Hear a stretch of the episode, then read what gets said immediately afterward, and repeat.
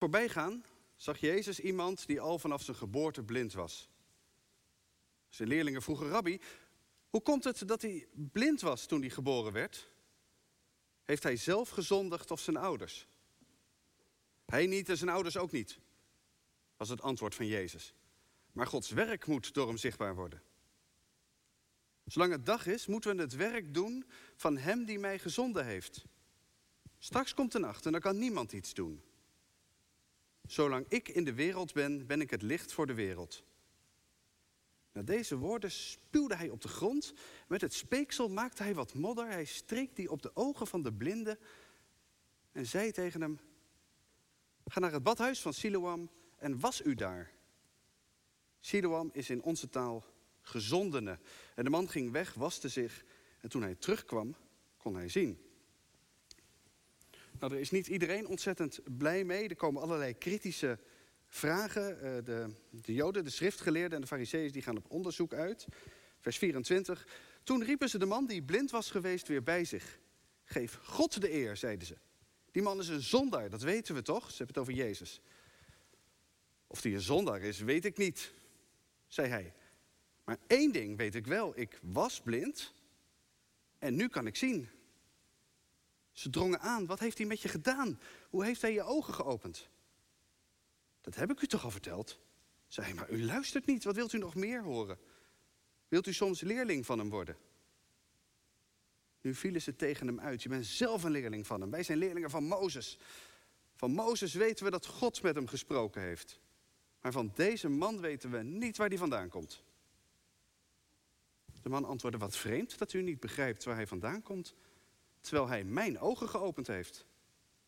We weten dat God niet naar zondaars luistert, maar wel naar iemand die vroom is en zijn wil doet.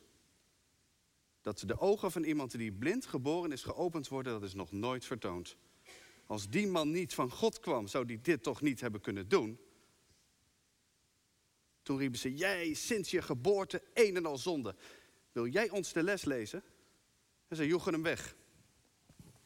Tot zover de schriftlezing. Zalig ben je als je naar het woord van God luistert en er naar leeft.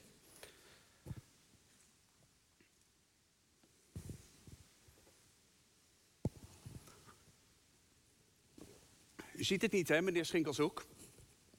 Wat er echt aan de hand is. U hebt het niet in de gaten. We worden overgenomen door de, door de Illuminati.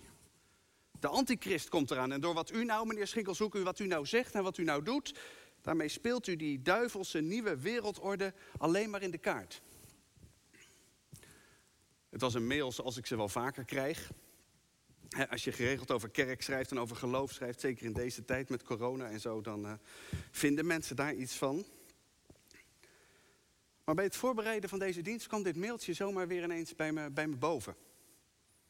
Omdat die man, volgens de afzender was het een hij, maar dat kun je nooit helemaal zeker weten. Omdat hij iets zei dat ik, zoiets zei dat ik dingen niet zag. Dat ik ergens blind voor was. En dat zeggen we de laatste jaren ontzettend vaak tegen elkaar. Ik weet niet hoe u dat ervaart, maar we zijn in wat wetenschappers noemen in een heuse cultuurstrijd beland.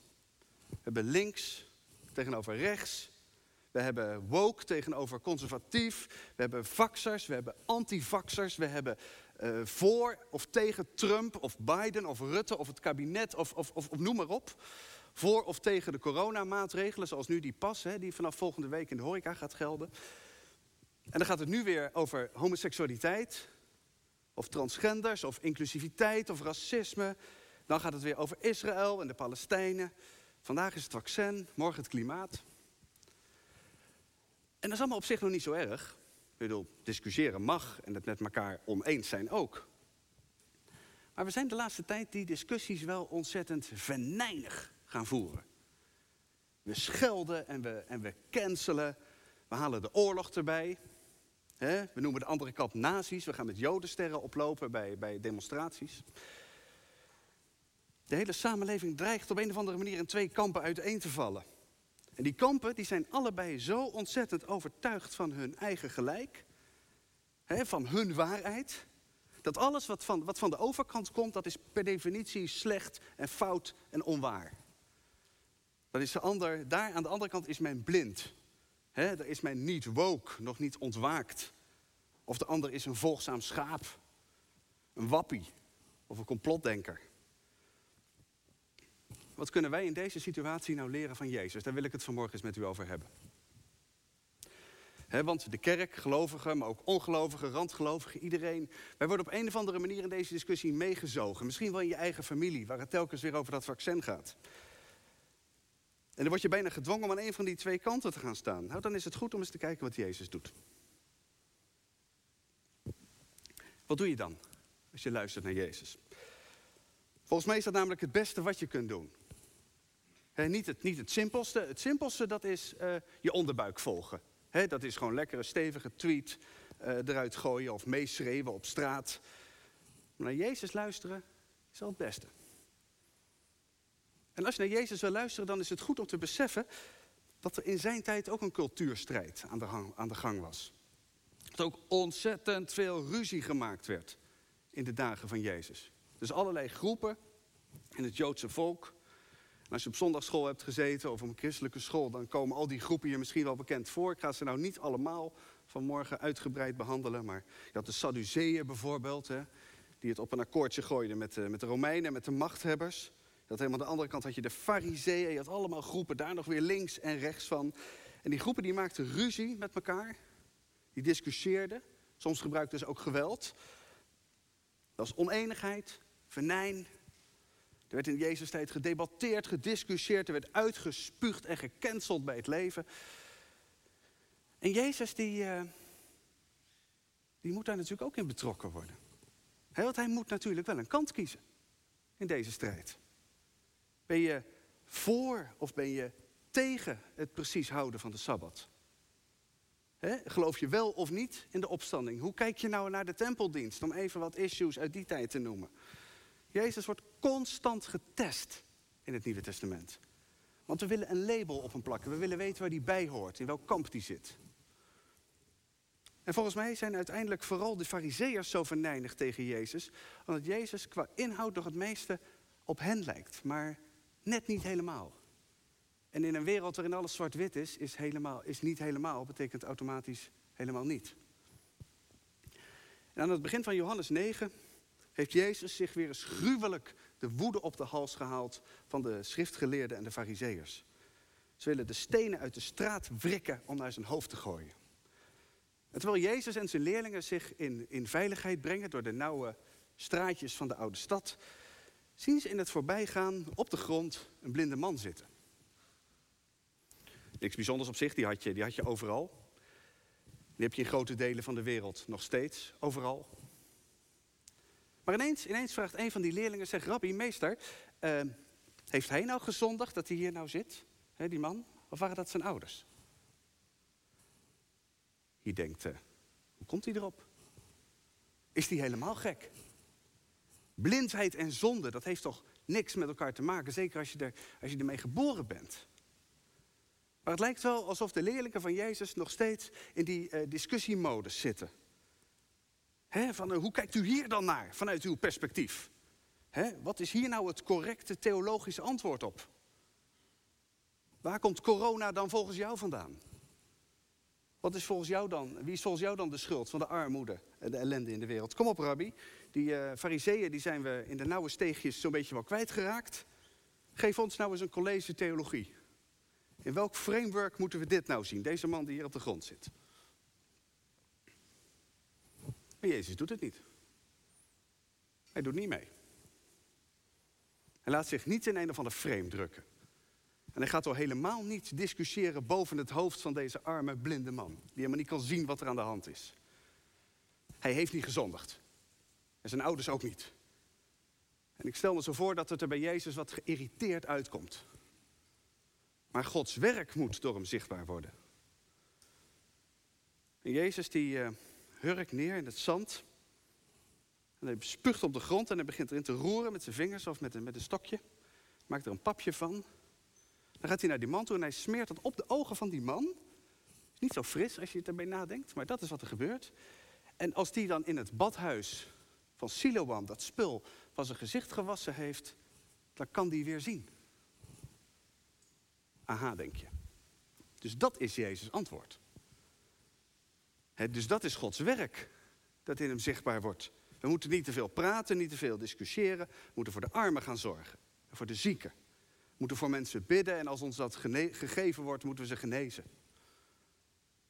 En ik kan me goed voorstellen dat je al dat gepraat in, in, in Den Haag en op sociale media en in de kerk en op tv ontzettend zat kunt worden. Dat je denkt, nou, ik, ik sluit me ervoor af hoor. Het zal allemaal wel. ik ga iets goeds voor mijn buren doen. En wie zou je dan tegenhouden? Jezus in elk geval niet. Maar toch is dat niet wat Jezus volgens mij bedoelt met Gods werk moet in hem zichtbaar worden. Want daar komen namelijk die fariseeën en die schriftgeleerden alweer aan. Die hebben ze weer gevonden. En je ziet ze denken, hé, hey, hé, hey, iets goeds dat niet uit ons eigen kamp komt, hè, dat, dat kan niet. Dat moeten we aanpakken, dat moeten we zwart maken. Dus gaan naar de ouders van die man zeggen, hij was toch blind vroeger, blind geboren? Ja, zeggen die ouders, ja, we weten niet beter. Dus vragen dan die man zelf, hoe komt het nou dat jij niet meer blind bent? Loop je de boel nou in de maling te nemen? Ik weet ook niet, zegt die man. Ik weet maar één ding, ik, ik was blind. En nu kan ik zien. Maar ze luisteren niet. Ze kunnen niet luisteren. Dat doet zo'n zo'n ideologische strijd met je. Ze worden bozer en bozer. Ze beginnen te praten en te praten en ze knijpen hun ogen dicht voor het feit dat hier iets moois is gebeurd. Een wonder. Ze knijpen hun ogen dicht voor het licht van Jezus. Zo goed weten zij hoe het zit. Zo erg verstrikt zijn ze in hun eigen gelijk dat ze niet anders kunnen dan die man hop met een grote zwaai de synagoge uitgooien, de gemeenschap uitgooien. Ga jij maar weg. Jou hoeven we niet meer. De blinde man die nu kan zien, die wordt gecanceld. Dat hij niet de juiste antwoorden geeft. Dat hij niet de juiste theologische dingen zegt. En die man die, die naar buiten geschopt wordt, die, die kan niet anders dan, dan zijn heil zoeken bij Jezus. Zo wordt Gods werk in hem zichtbaar. Als dat gebeurt. In de wereld zul je verdrukking lijden, zegt Jezus. Dat zou hij later zeggen. En misschien zal deze man toen ook wel aan tafel. Dan zal hij geknikt hebben. Nou, inderdaad. Je hoort er niet meer bij, want je blik is anders. Ik was blind, maar nu kan ik zien, sprak die blinde. Daarmee bedoelt hij totaal niet dat hij nu uh, woke is geworden... of dat hij nu een Facebookpagina heeft gevonden... waarop uitgelegd uh, wordt hoe het nou echt zit in de wereld. Die man ziet, en wat ziet hij? Hij ziet Jezus. En volgens mij moet je dat telkens beseffen als je je in discussies van vandaag wilt, wilt storten. Voordat je jouw gezichtspunt aan iedereen wilt verkondigen hè, op sociale media of op een verjaardagsfeestje, of waar ook. Eerst een blik werpen op Jezus.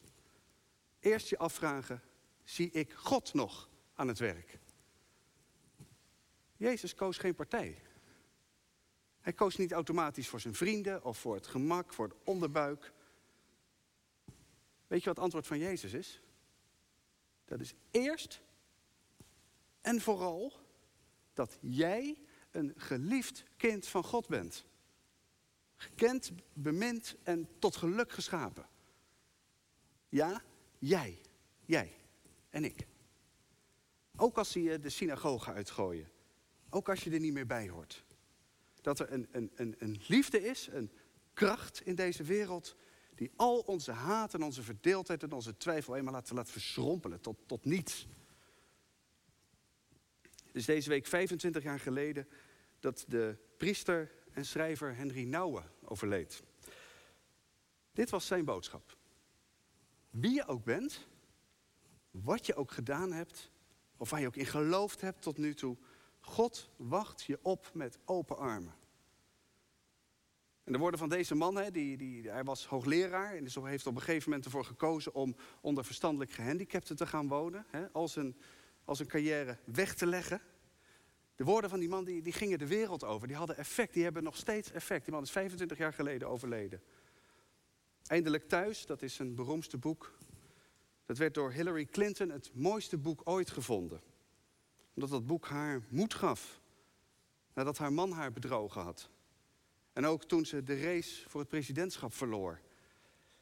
En denk je nu, ja maar, ja, maar ik hou helemaal niet van Hillary Clinton. Begrijp dan dat dat het punt niet is. God houdt van haar. En hij houdt van jou en van jou. En van jou en van mij. Met een liefde die zo groot is en zo onvoorwaardelijk en zo onverwoestbaar. En daarvoor maakt het niet uit aan welke kant van het politieke spectrum je, je zit. En de vraag is nu, dat is de vraag aan ons, hè? Kun je nou samen met deze blinde man en met Henry Nouwen en met zoveel anderen die dit ontdekt hebben hè, en die daaruit proberen te leven, kun jij die liefde van God in Christus zien? Wat is voor nodig? Dat jij met die blinde man kunt zeggen, ik was blind, maar nu kan ik zien.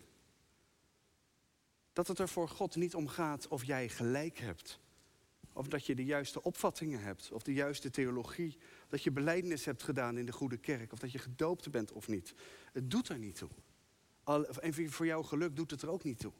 Alleen God doet er toe. En hij had je al lief voordat je bestond. Dat is het begin. Dat is het begin. We zijn nog niet klaar. En als je dit pad opgaat, want het is een pad, een manier van leven, dat moet je oefenen. Als je zo leert leven, misschien kun je dan ook eens proberen om op die manier naar andere mensen te kijken. Ook naar die ander die misschien wel heel erg anders is dan jij. Die andere politieke opvattingen heeft. Of ideeën over het vaccin die jij totaal niet deelt. Als ook een kind van God. En misschien een kind van God dat in jouw ogen verschrikkelijk de weg kwijt is. Maar denk dan eens aan de gelijkenis van de verloren zoon. Die was ook flink de weg kwijt. En zijn vader stond hem niettemin op te wachten. Met open armen.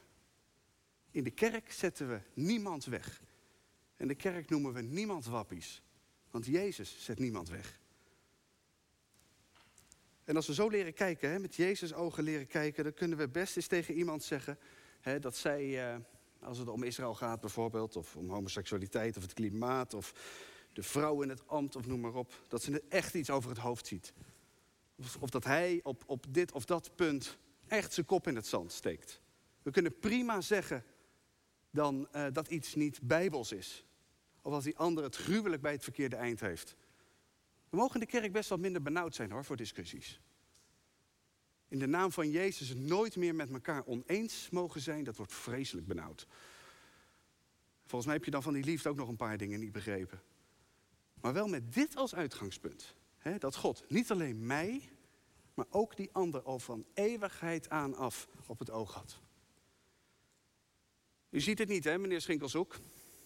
Nee, soms, soms zie ik dingen niet. We hebben allemaal zo onze oogkleppen op. Maar God heeft mij gezien.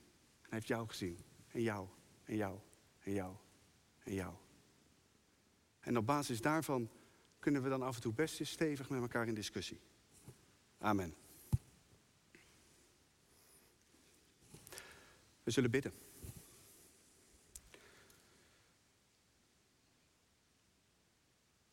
We waren blind even God, maar nu we kunnen zien, nu uw zoon met, met zand en, en spuug en wat hij daar verder maar voor nodig had, onze ogen heeft geopend.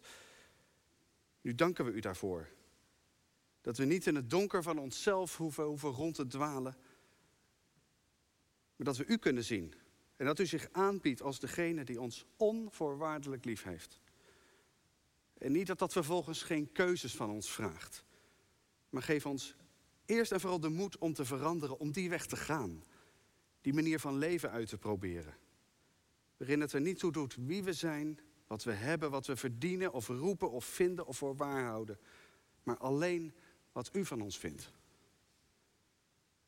En help ons als gemeente van Kruispunt om die weg te gaan. En om dat elkaar te leren. We bidden om uw leiding voor wie ons leiden en, en besturen. Hier in Amersfoort, in Den Haag en in Brussel. In deze rare, verwarrende en ook wel spannende tijden. We bidden voor mensen die boos zijn en verward. Vul ons met die genade, Heer, om te doen wat goed is. Om te zijn zoals u was. Om u te volgen, ook als het pijn doet. En om uw naam te eren en te prijzen. Nu en in eeuwigheid. Amen.